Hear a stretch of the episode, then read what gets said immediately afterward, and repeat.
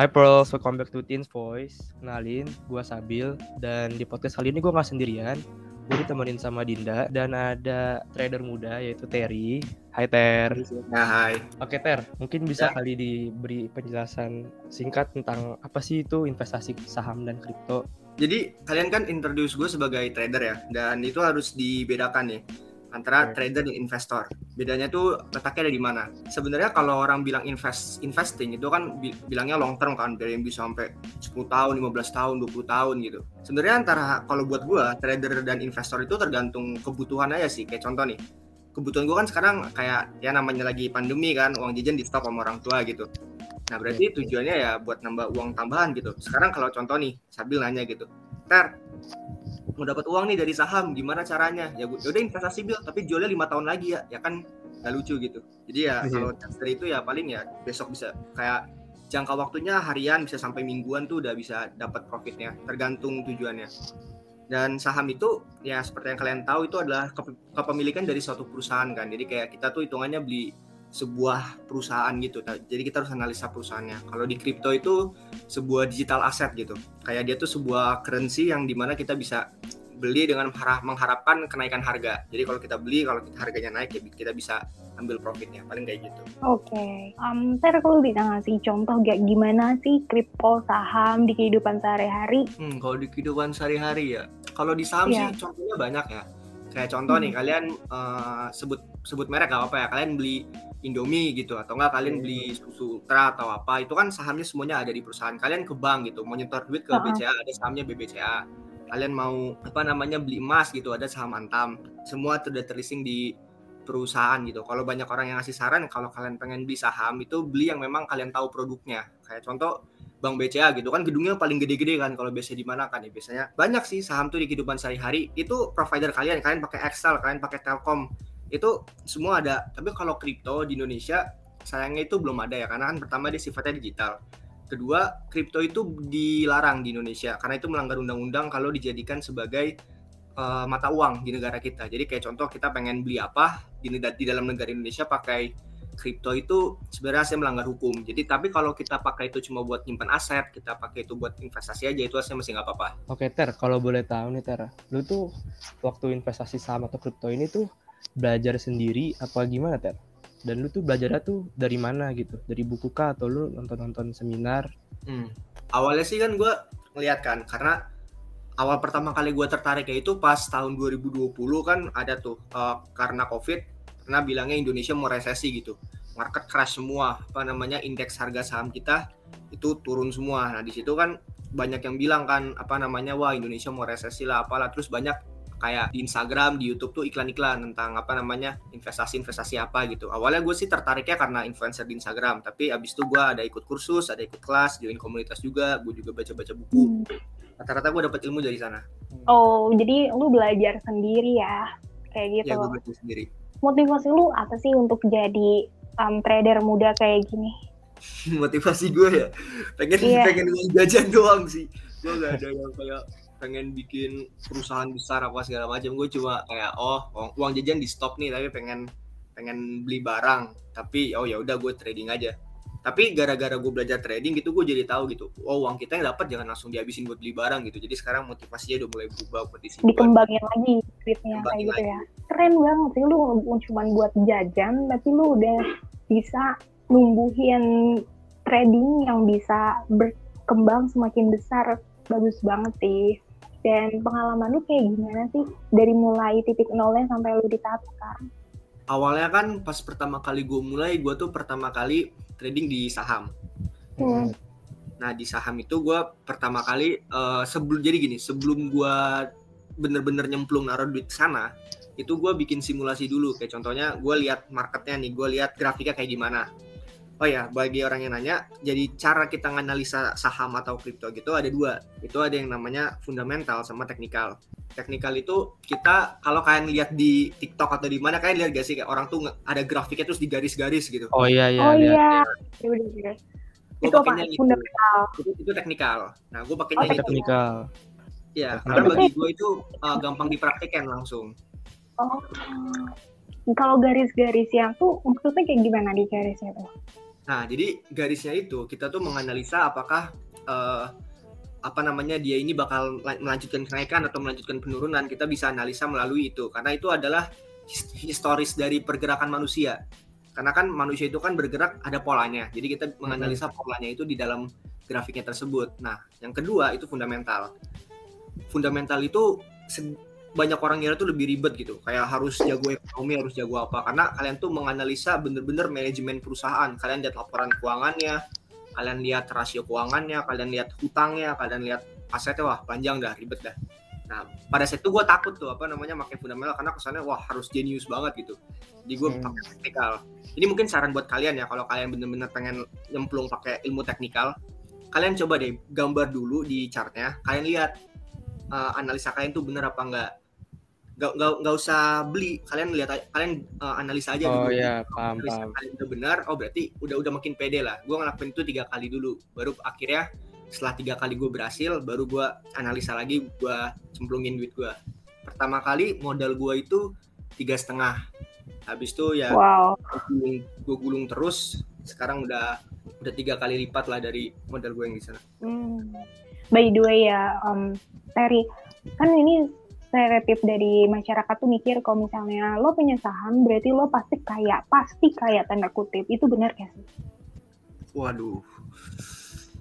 Sebenarnya iya dan iya dan tidak sih kalau lu ngomongin kalau lu ngomongin orang-orang pemegang saham yang gede yang memang gede banget ya jelas mereka kaya. Cuma aslinya saham tuh cuma lu punya sebuah perusahaan gitu. Jadi nggak nggak berarti lu kaya atau lu ini karena yang rugi pun juga banyak gitu.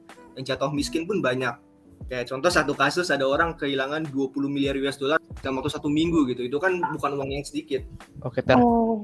Ter, kalau ini kita ngebahas tentang kripto ya, Ter. Gue pengen nanya, hmm. Ter, itu cara cara untuk kita main kripto itu bagaimana sih?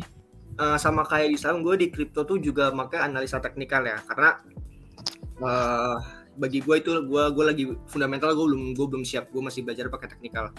Nah okay. kalau di kripto menariknya adalah di beberapa broker di beberapa aplikasi itu menyediakan yang namanya sistem leverage. Leverage itu apa? Itu kayak daya ungkit gitu. Kayak contoh kalian leverage itu bisa 1 sampai 125 tergantung koinnya atau tergantung asetnya. Itu apa? Jadi contoh nih, aku cuma untung satu persen. Hmm. Leverage 20. Berarti dengan satu persen doang, aku bisa untung 20 persen. Itu kan naiknya gede banget kan kayak cuma naik satu persen doang kita bisa untung 20 persen kalau dikali 20 kalau dikali 100 naik satu persen doang kita bisa untung 100 persen. Kalian taruh satu juta langsung dapat satu juta lagi cuma naik satu persen. Tapi resikonya pun juga ada. Turun satu persen pun turunnya bisa 100 persen. Jadi uh, itu harus orang tuh harus hati-hati. Karena banyak orang tuh yang greedy banyak yang rugi tuh di sana. Mereka uh, naruh duitnya gede terus leverage-nya gede. Habis itu ya uangnya hilang semua. Nggak sedikit orang yang kayak gitu. Oh. teman-teman gue yang di grup juga banyak yang sampai uangnya hilang. Berarti kita juga harus belajar dulu ya tentang saham. Nggak bisa asal doang kita nyemplungin duit seberapa juta biar kita langsung kaya nggak bisa kayak gitu ya. Oh nggak bisa jangan. Ter, tapi lu ada juga Ter, ada apa kayak tips and trick gitu Ter supaya kita bisa milih perusahaan yang benar untuk kita beli saham atau mungkin kita beli kriptonya itu Ter. Itu lu cara saya tuh gimana Ter? Gue sih karena gue teknikal ya, uh, ada tambahan kalian kalian lihat pertama makronya kalian lihat berita berita berita tuh kayak gimana. Buat gue gue ngeliat berita tuh ya apa namanya ada IDN Finance terus gue juga kebetulan gue ada komunitas yang kadang-kadang sering-sering ngasih berita gitu kan jadi gue bisa update beritanya. Terus ada beberapa aplikasi kok yang memang kalau kalian banyak duit ya kalian bisa uh, langganan di Bloomberg namanya. Itu analisanya tuh dari hampir satu dunia ya rata-rata di US juga banyak tapi ya itu biasanya langganan beritanya tuh agak mahal karena dia ngasih report-report khusus juga.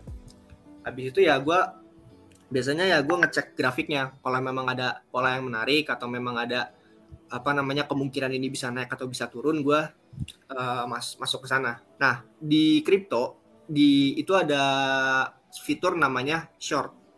Kalian kan ngira kalau kalian beli saham kalau naik untungnya kalau mereka naik doang kan? Iya. Nah kalau di kripto itu bisa namanya ada short. Jadi simpelnya kalau dia turun kalian malah untung. Laku gitu. Nah makanya jadi gue nggak gue nggak mau terlalu jelasin sistemnya seperti apa. Tapi intinya kalau kalian tuh bisa open posisi. Jadi ada yang namanya long, ada yang namanya short. Kalau kalian pencet long, kalau harganya naik kalian untung. Tapi kalau kalau harganya turun kalian rugi. Tapi itu sebaliknya yang ada namanya posisi short kalau kalian turun malah untung. Karena kalian tuh uh, sistemnya di sana kalau harganya turun kalian tuh untung. Tapi kalau harganya naik kalian rugi. Makanya tergantung analisa kalian. Kayak contoh nih saya nganalisa sebuah koin gitu. Menurut saya harganya bakal turun nih. Oh ya udah saya open posisi short. Jadi kalau harga turun saya bisa untung. Di Indo pun Oh. aslinya ada mungkin beberapa bro pialang atau broker yang ngasih posisi short ya. Cuma masih sedikit banget. Dan di Indo pun agak sulit. Rata-rata di Indo tuh ya kalau naik harganya kalau naik doang kalian cuma beli doang gitu. Tapi kalau kalian beli saham-saham di US saham-saham di negara luar itu udah pada banyak yang bisa open posisi short. Jadi aslinya kalian kalau turun pun bisa untung naik pun bisa untung. Tergantung analisa kalian ya. Oke, by the way, uh, mm, Terry, itu apa kan lu tadi bilang ya kalau misalnya lu masuk ke dunia investasi saham ini buat nambahin uang jajan lo. Dan sekarang seberapa ngebantunya saham buat diri lo sendiri, apalagi untuk finansial uang jajan lo. ya udah bisa ya kalau dulu kan jajan harus hemat-hemat banget lah. Terus harus mikir kadang uang jajan habis doang buat gojek gitu buat transportasi online. Ya sekarang udah bisa ya udah bisa lah buat nambah-nambah jalan sama teman. Kalau mau makan-makan juga udah bisa ya udah lumayan lah. Maksudnya daripada nggak ada penghasilan sama sekali kan cuma ngandelin dari orang tua oh iya kalau kalian masih di bawah umur 17 itu ka- kalau mau main saham tuh aslinya belum bisa karena kan harus punya KTP kalau buat gua untungnya orang tua gua nggak yang gimana-gimana ya jadi gua minta KTP orang tua kebetulan langsung dikasih di, di, diizinin lah Didukung lah ya. ya didukung Oke. And then kan kalau manusia itu kan pasti ada up and down-nya ya, apalagi saham dan saham itu berkutat sama duit do, sama duit kan. Dan pastinya kalau misalnya lagi down dan duitnya itu kan bakal hilang, bener gak? Oh iya Ya. Hmm. Dan kalau di kehidupan lo sendiri, boleh diceritain up and down-nya lu gimana sih selama dalam ngejalanin hal ini dan gimana sih tips lu yang bisa dikasih ke Pauls saat mereka ada di down-nya. Hmm. Kalau kalian trading ya, bukan investasi buat 5-10 tahun ke depan. Kalau kalian trading itu cuma buat jangka pendek, itu sebenarnya kalian belajar analisa doang. Itu oke penting, tapi ada yang lebih penting lagi. Psikologi kalian tuh harus bagus.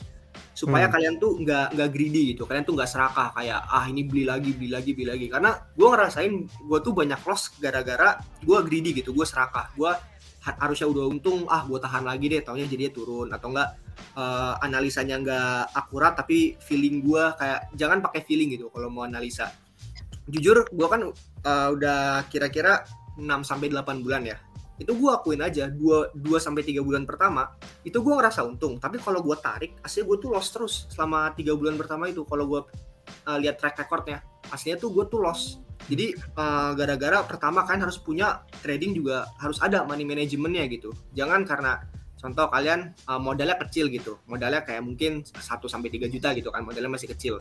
Terus kalian pengen untung gede gitu kalian langsung masukin gede langsung masukin langsung 3 juta 3 jutanya. Jangan itu kalau loss tuh uang kalian bisa habis semua dan kalian pun bakal kayak kalau loss pengen balas dendam gitu kayak pengen balikin Hmm. ya duitnya pengen untung lagi itu ya itu yang bakal bikin apa namanya uh, pusing bakal sendiri.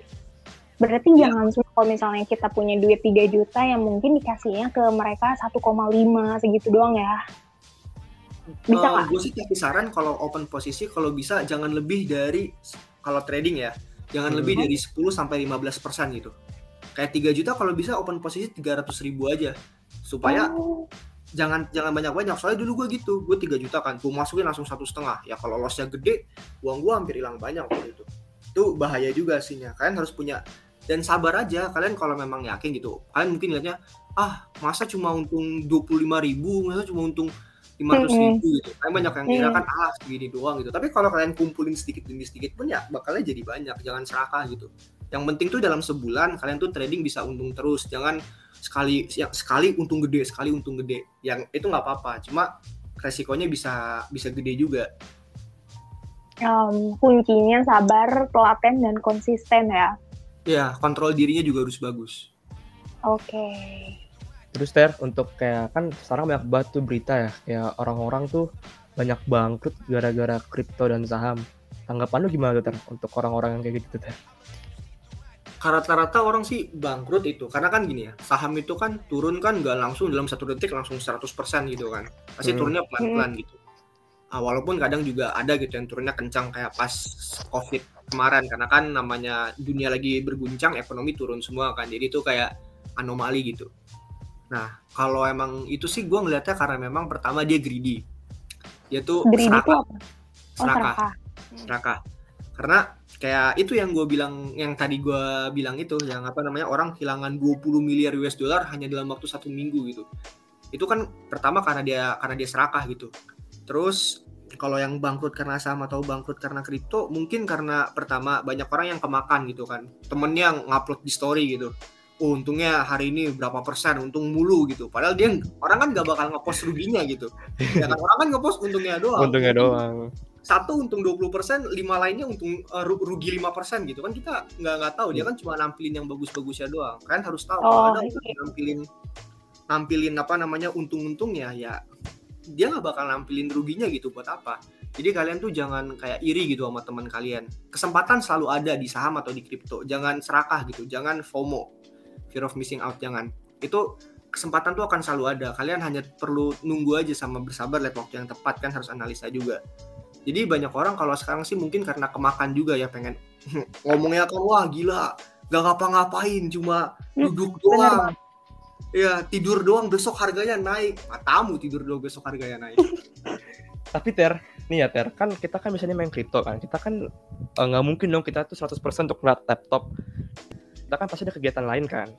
Hmm. Nah itu tuh gimana tuh biar kita tuh nggak rugi banyak banget pada saat kita main itu. Jadi kayak ada gak sih Ter fitur yang kayak langsung lu, lu ngejualin, lu ngejual pada saat lu tuh udah rugi. Oh ya ada. Gini gini. Jadi ini uh, salah satu uh, pembedaan antara trader sama investor ya. Kalau investor ada orang bilang harganya turun nih, belilah. Kalau harganya lagi turun, beli. Kalian tunggu sampai 10 tahun. Kalau trader itu sifatnya beda, apalagi gue yang teknikal gitu. Kita nganalisa apakah pola ini akan naik atau tidak. Anggap aja pola ini bakal naik gitu. Nah, tapi kan pola ini juga bisa turun, ya kan? Nah, kita nih analisa. Nah, ada yang namanya fitur stop loss. Jadi contoh kalau kita beli di 3000 nih, kita mikir harganya bakal ke 4000. Tapi kan ini bisa turun juga kan. Nah, kita bikin contoh maksimal rugi kita tuh di harga 2800 gitu. Nah, itu bisa langsung kekat sendiri. Jadi bisa langsung bisa langsung kejual sendiri gitu loh. Jadi kita nggak harus mantengin tiap hari gitu. Jadi aslinya kalian harus bisa tenang aja kayak oh, kalian udah analisa nih, kalian cuma rugi 2%, untung 4% gitu. Ya udah, kalian masukin aja stop loss-nya berapa kerugian maksimal kalian itu 2%. Sebenarnya tergantung sih, tergantung analisa kalian, tergantung profil resiko masing-masing juga. Kalian kuat sampai rugi berapa persen. Oke. Jadi kalau kalian mau jadi trader itu beda sama investor. Kalau investor bilang kalau harganya lagi turun beli banyak dong. Benar, karena kan itu buat kalian hold sampai lama.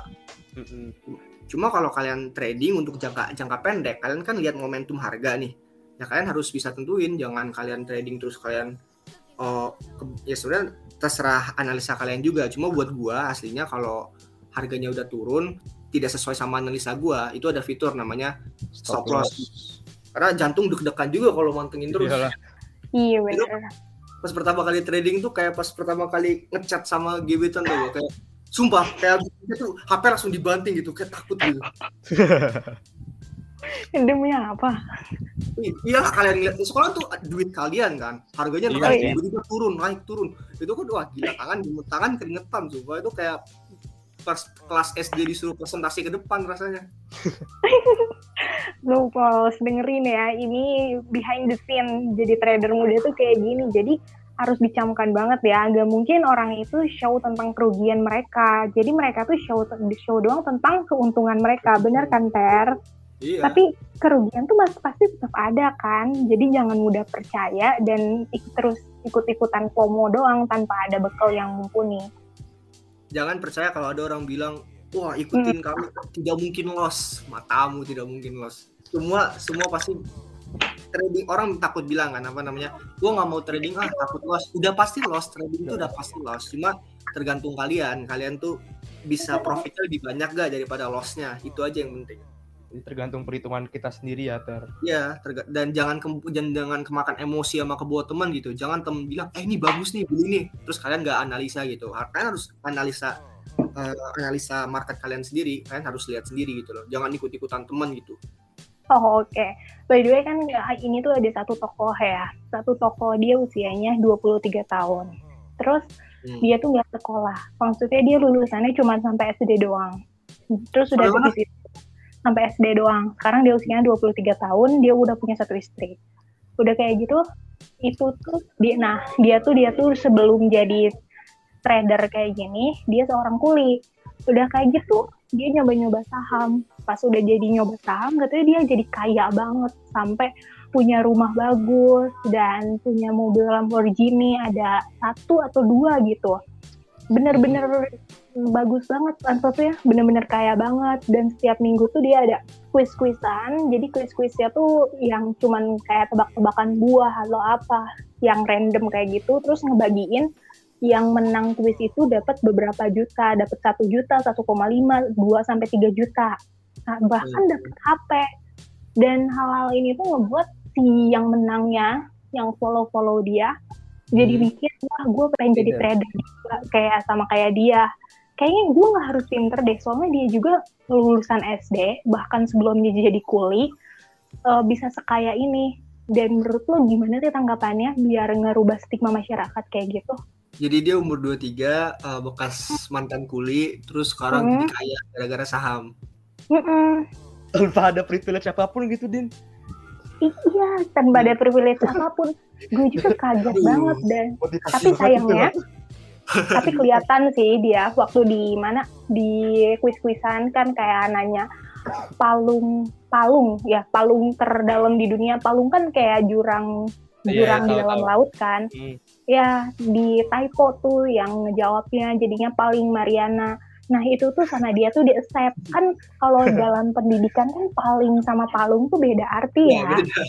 iya terus ya jadi pada gue kesel aja ngelihatnya palung sama paling kan beda arti kenapa ini dibenerin? Ya udahlah dia lulusan SD ini gitu. Gue mikirnya kayak gitu bukan gue doang sih kayak keluarga gue gitu. Aduh jago dia mulai trading dari kapan ya? Kalau dia mulai trading anggap aja dari umur 20 gitu kan. Terus huh? uh, umur 23 udah sesukses itu saya iri sekali. Nah itu dia orang, dia orang Indonesia din? Orang Indonesia. Gue jujur aja di Jawa Barat Hmm, aduh. Komen itu keren banget itu keren sih. Maksudnya tanpa privilege apa pun okay. tapi dia latar belakangnya kuli terus dia cuma lulusan SD terus sukses kayak Oke, okay, gue kan nggak tahu backstory dia seperti apa ya. Cuma yeah. kalau memang dia benar-benar itu uang dari hasil kerja keras dia di saham atau apa segala macam, anggap saja itu benar ya. Hmm. Uh, emang murni itu berarti itu nggak sembarangan orang bisa dapat kayak gitu. Karena per, banyak banget ilmu yang didapat gitu. Sebenarnya jujur ya jujur gue belajar analisa gue itu kan gak dari sekolah gitu. Itu nggak dari eh, nggak uh, dari pendidikan formal di sekolah. Jadi bukan ngerendahin sekolah ya kan harus tetap sekolah ya. Jangan kalian sosok bilang wah sekolah nggak penting belajar sama aja. Eh anda nggak kayak gitu juga. Cuma memang pelajaran kayak gitu kan bisa dapat di luar sekolah. Cuma bukan berarti wah gue nggak harus pinter nih buat bisa main saham. Ya nggak gitu juga, kalian harus belajar juga dan ilmunya pun juga banyak gitu. Anggap aja dia juga beneran uh, mungkin dia dianugerahi yang otaknya cemerlang kali atau apa segala macam jadi bisa belajar dengan mudah maksudnya cepet tangkap atau gimana soalnya untuk oh, bisa iya. dapat untuk bisa ada di titik seperti itu itu sulit sekali nggak segampang yang kalian kira gitu hmm. itu susahnya minta ampun ya yang gue bilang aja gue sih kalau gue lihat track recordnya tiga bulan pertama tiga bulan loh itu uh, aslinya gue loss dan banyak orang ah baru trading tiga empat kali udah udah loss ah nggak mau lagi ya. Gue ya sebenarnya tiga bulan gak lama sih cuma ya lumayan juga tiga bulan gitu ngelihat ya, nunggunya karena market tuh nggak pernah salah. Yang salah tuh pasti kalian. Saham tuh nggak pernah salah ya yang salah tuh analisa kalian gitu aja jadi jangan menyalahkan faktor-faktor eksternal gitu. Kalian lihat aja analisa kalian tuh hasilnya salahnya di mana. Coba perbaikin kalian evaluasi lagi. Terus untuk stigma masyarakat Indonesia yang berpikir saham itu gampang sih, jangan nggak ada uang gratis deh. Kalian kerja di restoran cepat saji itu lebih lebih ke uang gratis daripada kalian di saham sumpah. Karena why? Nggak, nggak segampang yang orang kira. Orang kan bilangnya, wah kalian beli tidur 30 tahun ya 30 tahun kalian makan apa kan? Kalau kalian jualnya cuma 30 tahun lagi? Jangan menganggap jangan menganggap remeh setiap setiap bidang lah. Kalian ngiranya orang gini oh pasti ini gampang. Enggak semuanya pasti punya kesulitannya masing-masing gitu. Paling gitu aja sih okay. buat stigma yang di situ ya. Jangan kemakan gampangnya lah. Berarti terus juga nih tadi sama pendapat nih gue nonton salah satu lah ada youtuber saham kripto gitu. Dia tuh bilang lu tuh harus bisa bedain uang investasi lu sama uang harian lu. Oh ya, itu penting banget. Hmm. Karena gue ngerasa gue punya privilege ya. Karena pertama gue masih anak 16 tahun gitu, masih anak SMA lah. Gue masih berada di bawah naungan orang tua. Jadi buat gue, gue nggak ada tanggung jawab. Gue nggak ada yang namanya uang dapur. Uang dapur tuh uang yang harus dipakai buat biaya ini, biaya itu. Jadi semua uang yang gue punya itu hasilnya ya uang dingin. Jadi gue kehilangan, contoh nih, gue dikasih uang jajan gitu ya. Anggap aja orang dikasih uang jajan per bulan berapa deh, 800 ribu gitu, anggap aja. Ya bagi gue, gue nggak ada tang tanggungan apa-apa. Kalau ini pun gue dihabisin, bulan depan dapat lagi kan dari orang tua gitu. Hmm. Nah jadi daripada gue habisin ya, gue pakai aja belajar trading di saham atau di kripto atau di uh, aset-aset lain gitu atau di tempat-tempat lain. Kalaupun itu rugi habis semua ya udah, gue nggak merasa ada tanggungan apa-apa. Nah, tapi itu jangan dilakukan sama orang-orang yang mungkin kalian udah harus biayain anak atau mungkin kalian udah harus bayar kuliah kalian sendiri itu kan harus bedain. Karena mindset gue uang yang oh. kalian tradingin itu emang uang yang kalian udah siap hilang. Oh. Sedih gak kalau hilang? Ya memang sedih, sampai nggak bisa tidur juga bisa. Tapi Cuma disediain buat ya, emang udah hilang. Emang oh ya udah gitu. Emang kalian harus sudah lega juga dan gue kan beruntung masih kecil gitu. Jadi Contoh uang gue hilang hari ini juga besok sama orang tua dikasih uang jajan lagi, tabung aja lagi. Hmm. Iya, iya. Ya, kalian jangan pakai uang dapur deh intinya deh. Apalagi kalian udah punya tanggungan gitu. Hmm. Apalagi yang banyak nih di Indo ada orang sampai gadai rumah, yeah. sampai yeah. online apa ya. segala macam. Nah itu itu bah itu jangan, jangan banget. Investasi itu bukan seperti itu. Kalian harus apalagi trading juga nggak seperti itu. Kalian harus punya uang dingin lah, bener uang yang kayak Sabi bilang tadi. Jangan uang yang kalian pakai buat sehari-hari. Karena itu pasti kalau loss kalian nggak bakal bisa hmm. ngapa-ngapain. Kalian nggak bisa bayar cicilan kalian nggak bisa um, memenuhi tanggung jawab kalian kalau kalian ada tanggung jawab finansial. Seperti itu. Oke berarti uang dipakainya ya uang-uang sisa doang yang biasa kita masukin celengan kayak gitulah ya istilahnya. Ya bisa. Per ya. mungkin lu ada saran nggak sih ter untuk misalnya nih plus-plus yang di rumah lagi dengerin yang baru hmm. mau terjun ke dunia kripto ini tuh belajarnya tuh dari mana? Buku apa nih yang bisa lu saranin ke mereka? Ataupun YouTube apa yang bisa lu saranin ke mereka yang bisa mereka tonton agar mengerti? Dan dan ini loh dan kata-kata apa yang mau lo omongin ke pos-pos semua? Buat okay. pemula. Gini ya apa namanya aslinya kalau pas kalian pertama kali pengen terjun ke dunia trading ke saham atau kripto itu yang kalian bingung tuh satu apa yang dipelajarin gitu kan? Kalau kalian udah nemu yang mau dipelajari kan tinggal dicari doang. Gue tuh yang lama tuh nyarinya itu apa yang mau gue apa yang harus dipelajarin gitu. Kayak uh, ilmu-ilmu apa yang harus gue taruh. Kalau untuk trading uh, technical analysis ya gue ada beberapa saran saran buku sih. Uh, ini buku banyak juga di Gramet gitu. Kalian ini uh, bisa di mana-mana. Di Tokped pun juga ada.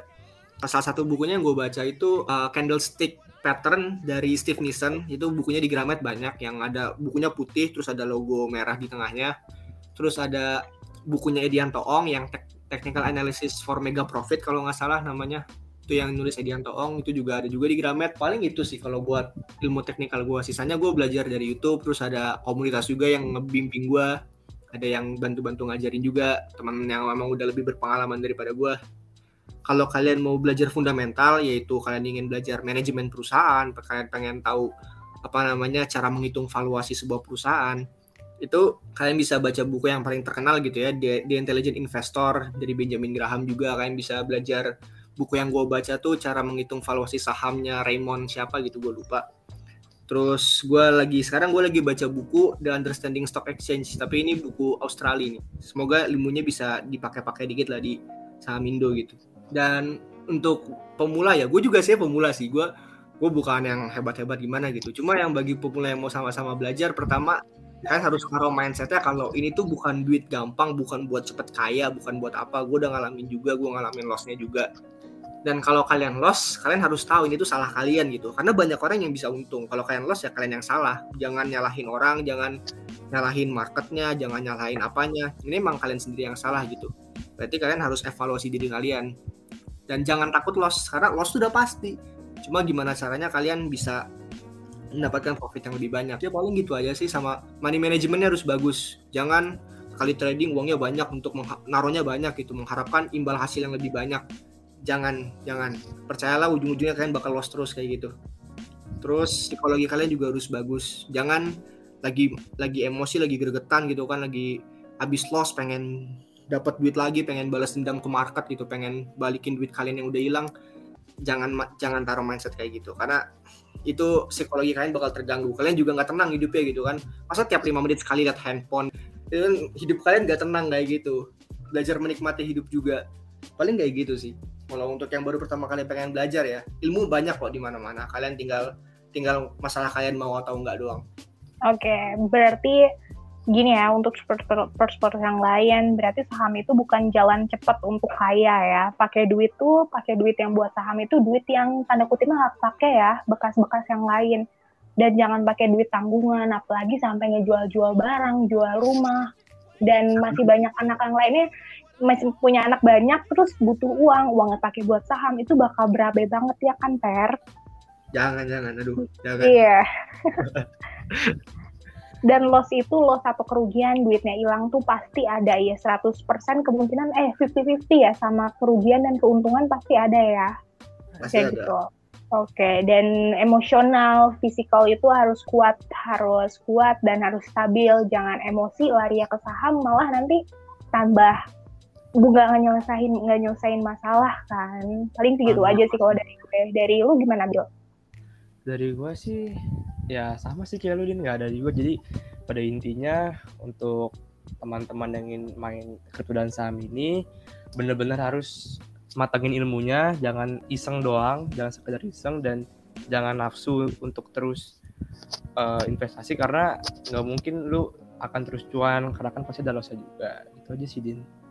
Yes bener banget Anyway, ini kita udah ada di penghujung podcast kali ini tentang saham bersama Terry. Thank you so much Terry udah ngejelasin gimana saham, kripto, dan lain-lain sampai pengalaman lu. It's really inspiring me. Dan gue, dan Pauls, dan Sabil, dan semuanya yang ngedengerin. Terima kasih untuk Pauls yang sudah mendengarkan sampai sini. See you on the next podcast. Bye-bye.